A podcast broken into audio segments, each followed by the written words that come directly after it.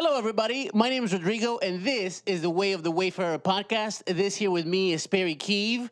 Perry desires to have many a children. It's true. Up to ten, he it's has true. said, because supposedly he lost family and children, but I know for a fact that this is a ploy to take over the earth.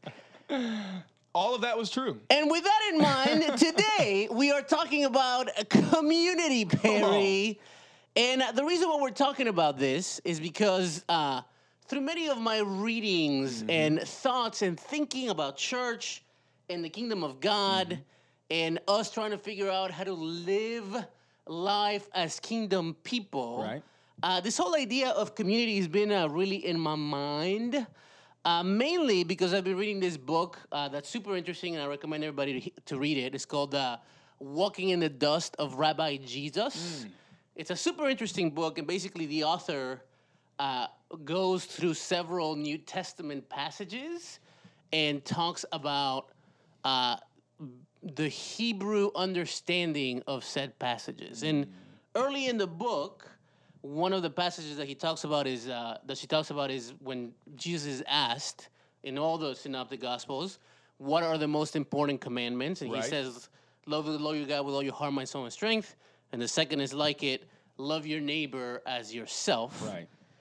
And before I sort of delve into what she talks about in the book and sort of what I've been thinking, um, the reason why I think it's important for us to have this conversation is because one way or another, Perry, we have arrived at an understanding of Christianity that's very individualistic. Mm. We tend to think of Christianity as very much a uh, solo journey, if right. you will, which is very interesting because most of us who would consider ourselves practicing Christians, we all go to church, right? Which usually has several people in it. Mm-hmm. Uh, and yet, we sort of go to these places where there's tons of people. And depending on the kind of, kind of congregation that you go to, our congregation, we have a lot of friendships in our congregation. Sure. Uh, we're not just church members, but we're actually friends with these people. Uh, there are people, some of the closest friends I've ever had in my life are, are members of my church, mm-hmm. uh, yourself included. Yep. And, uh, but at the same time, like I feel like, and, and when I was reading this, bu- this book, like it hit me like a ton of bricks on how my mind has been uh, shaped to think of Christianity as this solo journey. Sure. And one of the things that even uh, the author of this book talks about is how even worship... to the Jews, was never an individualistic thing. Almost every single time, the vast majority of the Psalms right. and in Deut- Deuteronomy and Leviticus and all that stuff, when worship is talked about and when worship is portrayed, is very much portrayed in uh, the context of community. Right. Even one of my favorite Psalms is Psalm- Psalms forty-two, Uh, just like a deer pants for water, I pant for you, Lord, and mm-hmm. all that stuff. And later on in that psalm, it talks about how this person misses worship. Right. And how part of what they miss is being able to lead a group of people towards the ah. temple. And so how this person basically was even missing the communal part right. of worship. Right. And and again, even like when, when you when you hear a lot of our songs of worship, a lot of sp- specifically modern worship songs, they're very much about how like the individual worships and right. how we feel and how we think about God. Right. But in reality, if you look everywhere in the Bible, worship is a community thing.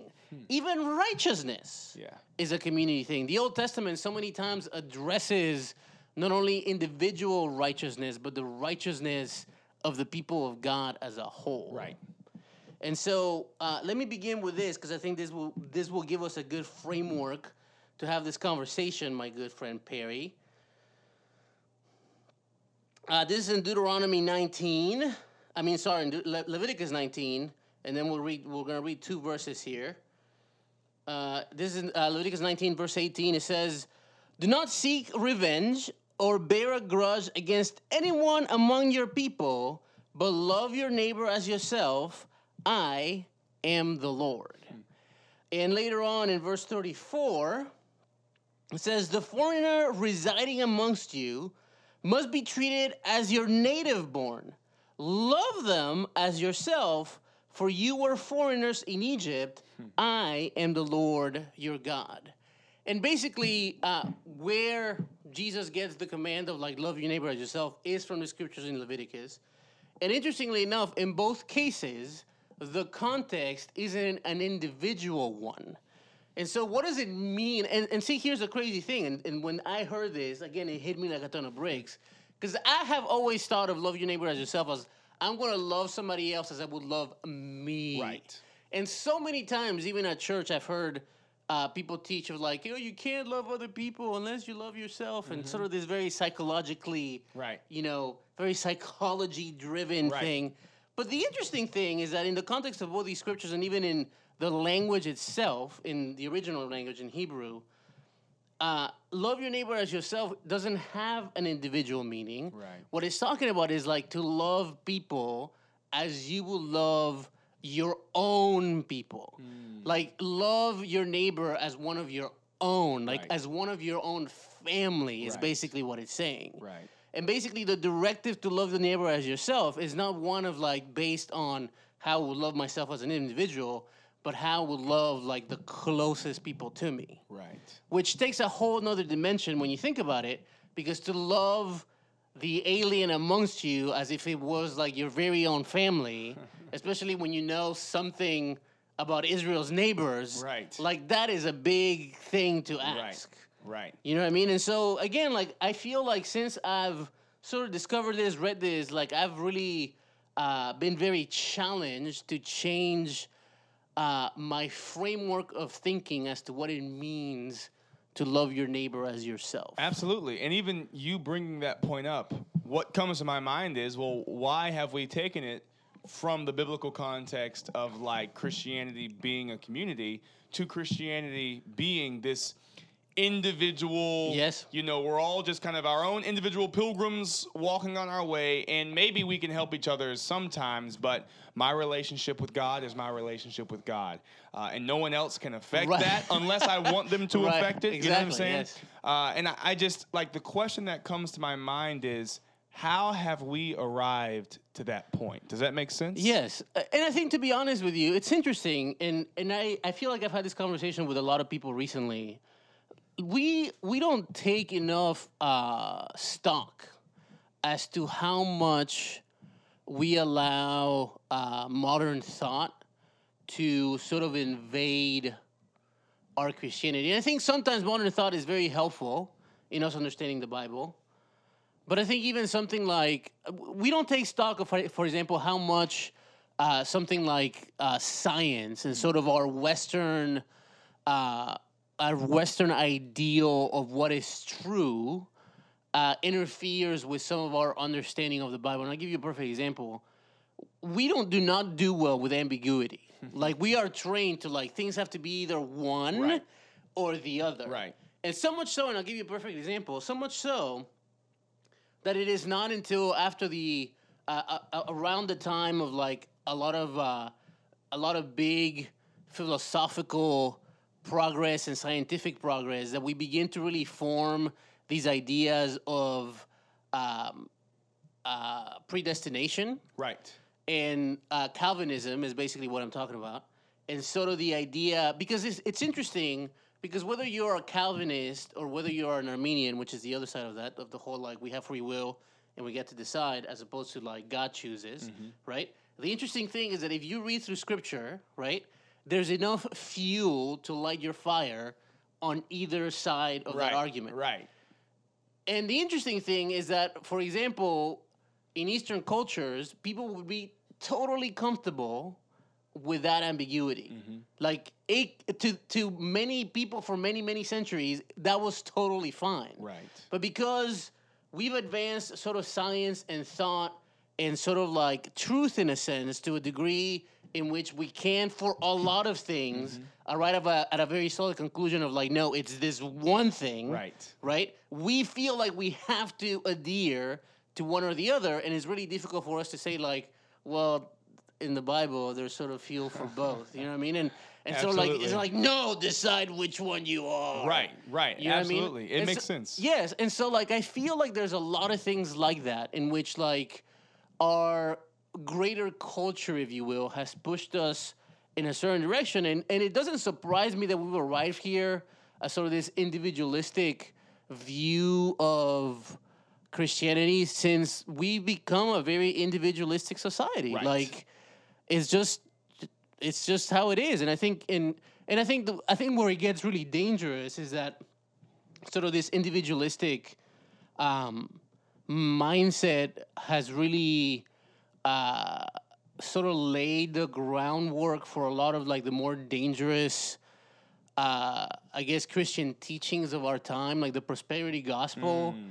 Only really makes sense if you view Christianity as this individualistic thing, right, where we are the subjects alone of right. all the blessings and of all like God's graces and stuff. Right. When in reality, even if you look, read through the New Testament, a lot of times when the New Testament writers talk about grace, they talk about it in terms of how it benefits the community right. and not just the individual. Right. And so, like, I, like again, I feel like there are so many things that because we We sort of let, and, and again, I don't think that's true for everything. I think like uh, our our culture is going to influence us whether we like it or not. I right. just think that we need to be careful of where we're letting it do harm as as opposed to good. Absolutely, and I think I think a lot of this also comes from just a bad understanding of what the Bible is and what the Bible's trying to tell us. Yes. And I, I think we've kind of uh, pigeonholed the Bible into this category of, oh, that's the book that teaches me how to get to heaven. Right. Um, rather than the book that shows us who God is and what God wants and how we fit into that. So I think about uh, back in Genesis, where God gives Abraham the kind of threefold promise, right? Uh, like, I'm going to bless you, you're going to multiply, and then through you, I'm going to bless everybody. everybody. Yes. And but but even the Jews in the Old Testament got that all mixed up. They forgot that whole last thing of I'm going to bless everybody and thought, no, this is about us. And so then you get to the New Testament, and when Jesus says, well, Jews, love your neighbor or even your enemy like you love yourself. Right. You know, that means that you have to now extend these blessings and, and, and the way you treat each other to the rest of the world. And the point of all of it was that people would know who God was. He was going to choose a people. And I, I think about this scripture because I think this is the heart of uh, Christian community. In John thirteen, you know, this, this is uh, after Jesus washes their feet. And in the beginning of John thirteen, it says that he shows them the full extent of his love, which that's the full extent of God's love too. So, you right. know, and then uh, we all know the scripture in thirteen thirty-four, um, let me pull it up real quick. He says, a new command I give you, love one another. As I have loved you, so you must love one another. By this, everyone will know that you are my disciples if you love one another. But the goal here is that everyone knows who Jesus is. Yes. You know, and and it wasn't like, hey, love one another. That way you'll be able to get to heaven or your individual salvation will be taken care of. It's like, no, the community that you guys build based on the building blocks of how I have loved you, which is vastly different from anything else that anybody has seen. Like, one, that is going to be the backbone of your community. And two, other people will see the blessings of that. They will see God. They will see me. And hopefully, they'll want to be a part of it, to sure. be a part of that community. You know, and it's interesting that even you brought you bring up the scripture, because I think, we again, we talk a lot about how people are going to know us as individuals. Mm-hmm. How will they know that we're Christians? Right. And and I may I may be wrong because I'm thinking off the top of my head, uh, but there's no explicit scripture that I can think of that says like, hey, as far as you're concerned, you individually, you Joe Christian, this is how people are going to know right. that you are one of Jesus' disciples. Right. Right? But there are several places, whether it's by Jesus' words or one of the apostles or right. Paul, where it talks, where they talk about, like, hey, by the way that you as a whole engage with one another, right. people will know that you're Christians or not. Absolutely. And again, like, as I've been thinking about this, like, this stuff just floors me. Because, because this is what floors me the most, Perry, is like how much I've ignored it. Right. Like, because once you realize it, like once you realize how much community is implied in Scripture, once you realize it, you begin to see it everywhere. Not because all of a sudden it's appearing out of like subjection. It's because objectively it's been there the whole time. Right. We've right. just like ignored it. Right. Absolutely. You know what I mean? And, and, it, and it really makes me think again as to like, what does that then mean? Like, if, if to really love my neighbor as as as myself doesn't necessarily mean me individually, but as uh, what it means to like this, to li- to love them the same way that I love my children or right. my wife or the people closest to me. Right. Because I'll be honest, and I th- and this is this goes for me. This is a very personal thing, right? There are things, um, and I'll give you a very simple example, like.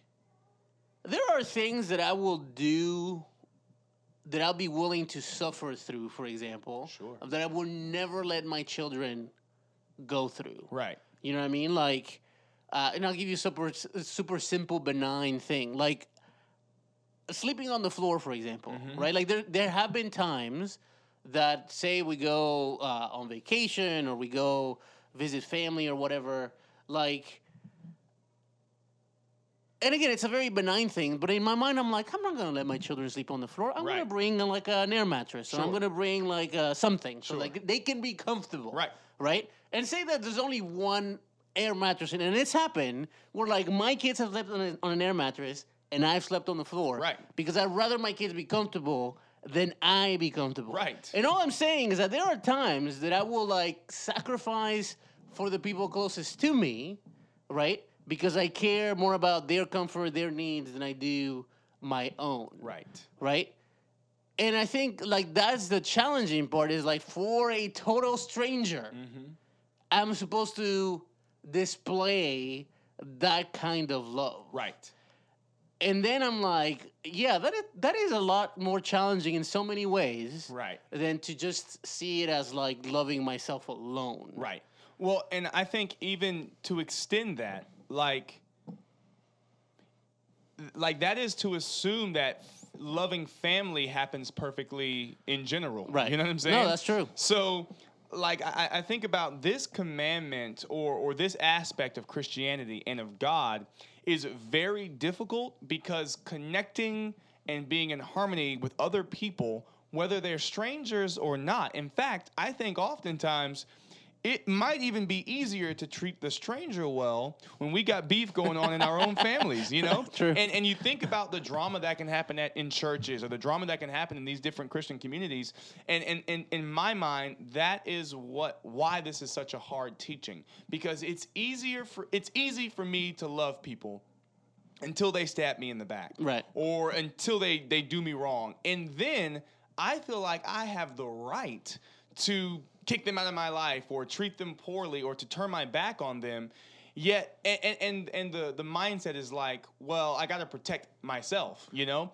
And uh, I got to make sure that I don't, that I'm not dumb and that I'm being wise and not putting myself at a disadvantage. Right. When Jesus had Judas in his group the whole time. You know, and someone no, can true. look at, at Jesus and be like, well, Jesus was unwise. It's like, but he's God. So sure. he's not unwise, but he's showing us that even though within your own community, there might be people who have your, don't have your best interest in mind, like the way to remedy that is not to hunt them down or to murder them or to kick them out, but to show them even more love. Yes. And yes, you might be disadvantaged in the end, but God cannot be mocked. A man reaps what he sows. You know, like God will have the final say. Faith will be rewarded, and sin will reap the benefits or non-benefits or the consequences of itself. Sure.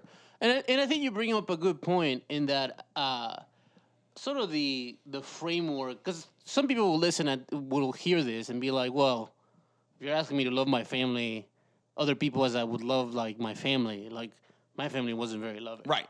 You know what I mean? Right. And, and some exactly. and some people's, uh, I guess, framework for that idea probably isn't very. Uh, they, they don't have a good reference point. Is all I'm sure. saying. Sure.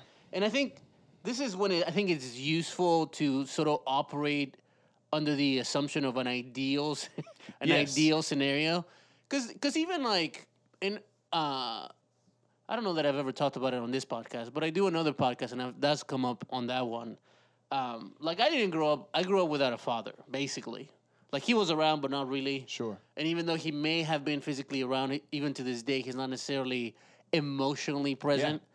Yeah. And so I feel like that sort of really left, in many ways, a big hole in my life. Uh, but I think the the mere fact that that hole exists uh, is a big testament to what, how dearly we hold family yeah. in our minds. That even though, like, the the pain, if you will, that is attached to my father not having been around is based on what an ideal father mm-hmm.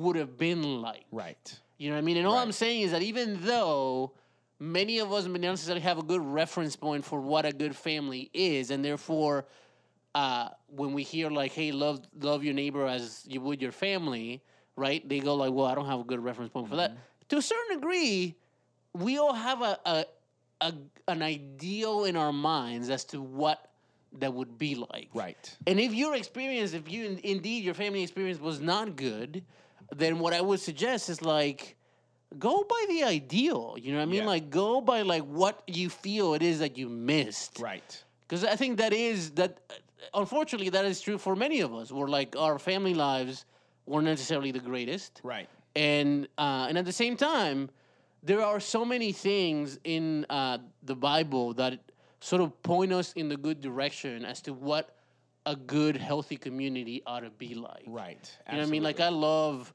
um, when Paul says in Romans, like, hey, let ju- let love amongst you be genuine, mm-hmm. be hospitable to one another. You know, Acts two certainly comes to mind. Like, right. all of these snippets of what, like, a good, healthy f- family, right. really, a good, healthy uh, Christian community ought to be like. Like, I think that's what we have to strive for. Absolutely. I, I think, so as a minister, I've studied the Bible with a lot of people, and you just kind of mentioned this in your own life, but one of the most consistent things that I've seen uh, in men, right, is that the absence of a parent, particularly a father, um, completely shifts and transforms somebody's upbringing. Yes. Um, and, and even more than that, I think uh, um, a divorce between parents. Now, having my own, I have one kid, and I'm about to have another one. Um, Two of ten. Hopefully, prayerfully. um, and there's, one, there's so much joy in having these kids. Yes. Uh, but more than that, there's so much, I'm not even going to say pressure. What I feel is this deep sense of inspiration of, I want to be the best father yes, possible. Absolutely. Because I want them to be filled up in every way and to have every fundamental building block that they need to be the best human beings on the face of the earth. And I understand that, like, a large part of my role as a father is to build those building blocks, is to provide for them in the ways, and not just like materially, but when it comes to love and laughter and and just uh, listening and being there with them. And I think there's that scripture where the disciples come up to Jesus and like, hey, Jesus, your uh, mom and brothers are outside. And Jesus says, no. Yeah. You guys are my, you know, my brothers, family. my family. And that's such a, to me, you know, it talks, the Bible talks about God being the father of the orphans, you know, a father to the fatherless. And specifically for those people who may not have had a father or did not have a good family, I think that's one of the primary reasons why God is saying this in John. Like, we are going to build a new kind of community, a new kind of family, and its purpose will be to fill people up in the way that maybe growing up they Their family. Were, yes, they were never able to experience. And, yes. and some people might have experienced a good a good upbringing, and, and they can uh, be even better uh, participants in this family because they know how. But I, I just think,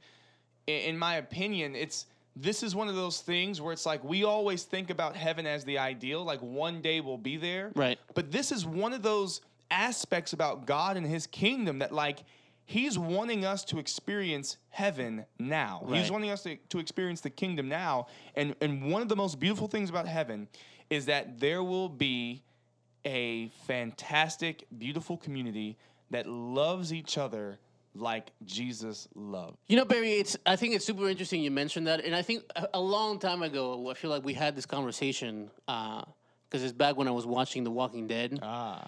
Because one of the interesting things, and we don't think about this enough, right? Because I think we've all been a part of unhealthy communities. Yes. And I think part of what I think part of what we're addressing here is the power of a healthy Christian community. And uh, I think one of the interesting things is, again, being part of an awesome community where people take care of each other, love each other, look out for one another. It feels great, man. Like, it feels really good. Yep. Yep. And the opposite is horrible. Right. And the reason why I mentioned The Walking Dead is because when I started watching the show, one of the things that I I think is very interesting about the show itself is that the bad people survive. Right. And then you're left in a world full of bad people. Right. And that world stinks. That is a bad community. Right, right. You know what I mean? And it's interesting because all the good people die. Right. Uh, but again, like I, I, I feel like, in a, like hell... You know what I mean? Is going to be filled with the worst people. Absolutely. And that's where we're going to spend eternity. Right. And and again, like you said, we have a chance, in a sense, to experience a slice of heaven when we build healthy, loving, caring communities. Right. And, and again, I think um, this all goes to the idea of, listen, if I'm righteous, right, that potentially creates a lot of good influence, mm. right? But if ten of us are righteous, you know what I mean? Like, we, we're basically multiplying righteousness by ten. Right. You know what I mean? Right. And, and again, that thought to me is amazing. Like, the fact that there, there, can, there can be a lot of power within one individual, yep. but there is so much more power within a community. Absolutely. And, and again, you see this... Uh, you see this very early on in the New Testament where, you know, Acts two describes this community where, like, people are taking care of each other. They're selling things right. to feed the, the poorest in the right. community. Uh, early on, again, in, in, in the book of Acts, trouble begins to happen when there's a part of the community who's neglected with right. with the Syrophoenician widows, you know what I mean? And they sort of have to press pause and be like, we need to take care mm-hmm. of this situation. Mm-hmm. And so... And again, like, you read First Corinthians, you read Philippians, you read Acts, you read all of this stuff, and you get the idea that a lot of Christianity was happening right. in the context of a community. Absolutely. And, um, you know, one of the things that I think is important that we talk about is, like, how do you, how do you even build that? You know what I mean? Because, for example, we have, and again, this this is what I was thinking as I was sort of talk, thinking about this. Uh, our group, our church has small groups in it. You know what I mean? Like, our church is basically made up of small groups. Right. And the first question that I had to ask myself is, like, do I feel like my small group is really a right. loving, caring, right. like this sort of the ideal of what I would think a Christian community is? And in all, and and I, and I don't mean this in a bad way. All the people in my group are awesome people. Like, sure. I love them all. Sure. But it's almost like... Again, it feels like it's a group of people made up of awesome individuals. Mm-hmm. It doesn't feel like we are a community. Right. If that's... It makes perfect sense. And yeah. I, I think this goes back to, like, how have we gotten to the individual mindset? And I think about what church even is. Because I think... Like, I had a conversation with somebody the other day who said they, they've been a part of their church for six years... Okay, um, them and their and their mom, six years, all right, and they don't know anyone in that church mm. other than the pastor. Uh, and I'm like, well, you you know, you've never been to somebody's house for dinner, or you had somebody over to your house. And he's like, nah, you know, we just kind of come on a Sunday, kind of get you know get the good worship, and then and, leave, and then leave. And I thought, like, wow, that's not church, right? You know what I'm saying, like. why not just watch a YouTube video? You right. know what I'm saying? Like, why not watch church on T V? What's the point of that? And and one could say, well, you know, there's there's a community there. And it's like, right, but if we're not actively building the com- kind of community that we see in the scriptures, then church is completely pointless. I don't care how good the the the sing- song worship is, sure. the concert that you may have. I don't care how good your production is. I don't even care how good your your preaching is. Like, it it has to be about exemplifying God's kingdom. Yeah. Uh, and the backbone of that is community. So you ask the question, well, how do we build that? I think first and foremost, we have to understand, like, what church is for. Yeah. And the point of church is to facilitate this kind of community. And if if if our congregations, I don't care what denomination you're a part of, like, if our congregations are set up to where people can come and stay in ambiguity in the back for years, like, it is missing some fundamental element of what the church should be. Um And I think as even as we think about our own personal small groups, like, I, I think it's easy to be a part of a church, plan events, go to events, but all of it be this kind of obligatory, like, I'm doing this because I'm a part of this thing and I know I have to. Right. Rather than actually building something that people truly want to be at. Because I guarantee you, in Acts two and even around Jesus, like, people wanted to be there. I mean, he had to, well, he didn't have to turn anybody away, uh, but there were large crowds following him. Yeah. I mean, that's the kind of church I want to be a part of, where large crowds are coming. And again, I think we're so individualistic that the things that draw large crowds today, kind of like in John six, just people just want their bellies filled a lot of times. Yeah, no, it's true. You know? It's true. And, you know, it's interesting because I do feel like there's one... There is one very powerful thing that we can all do tomorrow, right? Right. That will go a great way, a, a, yeah, a great way to creating uh, a deep sense of community. And before I get into that, let me say this, because I, I do think, uh, talking about sort of uh, modernity, sure, the um, the the field of uh, sociology, no, so like sociology. Part of what they uh, study is, is communities and right. how communities work. And um, there's there, there basically exist two types of communities. There are what are called value communities, mm. which is basically like uh, the Harvard Alumni Association. Sure. Like that, for example, has value just because you, you can say like, hey, I'm a Harvard alum. Right. right? Like that has an intrinsic value to it because Harvard is an important institution. Uh, but then there's a functional community that is actually a community in which people have relationships, in which people support each other. And I think w- one of the dangers that we run into is that church can very easily be a value community. Absolutely. Like, hey, we're all members of X, Y, or Z church. Right. And we're all members literally just on paper. Right. But we're not members of a community in the sense of like, we love each other, we take care of each other, we look out for one another. We help each other, all of that stuff. We're doing this together. Right.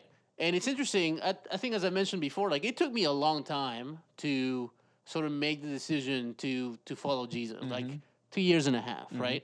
But during that during that time, uh, I think one of the things that really helped me was to see the power of the Christian community. Yeah. Uh, I know, I've, I've known my wife since we were in high school. And while we were in high school... Uh, my family and her family became good friends. Mm-hmm. And uh, during the time that I knew her, uh, they moved homes. This was, we lived in Miami, and they were moving from one house to another.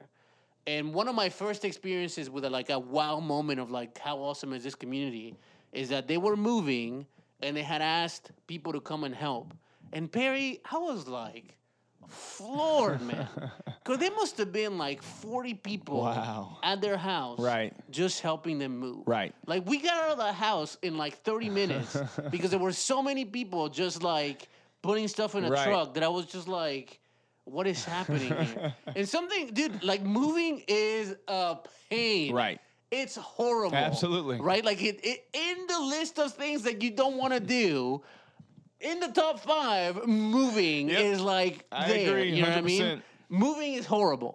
And so, but to be able to take care of something as horrible as moving with so much help, I was like, man, like this is This is power. And this was like cynical. Right. Like not into the thought of like, yay, we're all together. Right. Like this, this was me. You know what I mean? And like, and that was like a very powerful thing for me is like, that's when I, that's, if anything, what it did for me that day, Perry, is like, it moved me from like these people say that they're Christians, but they're really insincere. Right. To going like, no, like there's something here. Right. Absolutely. You know what I mean? Like that, it did that for me. It did John thirteen for you. Yeah, no, absolutely. Yeah. Abs- exactly. It did yeah. John thirteen for me. And I think, and again, I think that we don't think enough as to the power of community. And going back to what I was saying, I think there is one thing that is easy and super powerful that we can do tomorrow yeah. to really build community. And that is to be hospitable, man. Yes. Like, uh, hospitality and having people over at your house and cooking for them and serving for them. Like, I feel like in many ways, it's such a lost art. Yes. You know what I mean? Like, I grew up in a very hospitable home. Like, my mom uh, was super hospitable to people. My grandparents, like, on Sunday, uh, when I lived in Mexico, Sunday was the day that, and I had a big family in Mexico, that everybody went to my grandma's house to spend the afternoon. And my grandma would, like, cook massive amounts of food right. for whoever would show up. Right. And sometimes that would be, like, six people, and sometimes that would be twenty people. Right. But my grandma was, like, ready for the worst. You know what I mean? And right. that and that really stayed with me, man. Like, I, I feel like hospitality uh, has been such a gift. Like me, me and my wife really tried to be very hospitable. Right. Like, and and whether that be like having people just for a night, mm-hmm. whether that be currently as we speak, there's a college student whose uh, housing arrangements fell through. Sure. And so uh, we told him that he could stay with us. Room and, and board, right there. Yes, and but let me let me say what that means though. Like what that means, like we don't have a spare bedroom, mm-hmm. so we've put our kids in one room. Right. They're now sharing a room. They don't care. They're fine with it. They love it, actually. Right. But, like, if we're doing this not because uh, we had the room for it. We did this because we're close to this kid. Right. And we know his family, and we know him, and we're like, well, you're not going to live out on the street, man. Right. Like, we were going to put you somewhere. Right. And, and, again, and I and I say that because I think hospitality is never convenient. Like, even if you're having somebody for dinner after a day of work, like, that is not easy. Right. You know what I mean? Like you you are sacrificing. You are right. sacrificing some of your food. You're sacrificing some of your time. Right. You're sacrificing your energy to basically serve somebody and basically for, be it two hours, however long they're in your house, right. to treat them as you treat people in your house, yep. which hopefully is very well. Right, right. But, and I, and again, I say all of this to say that I think if if we are looking for something that we all can do mm-hmm. very soon. If you feel convicted by what we've talked about here, and you're like, man, how do I build community? Yep. Be hospitable. Yep. Like, have people over at your house and treat them like kings. Yep, I agree.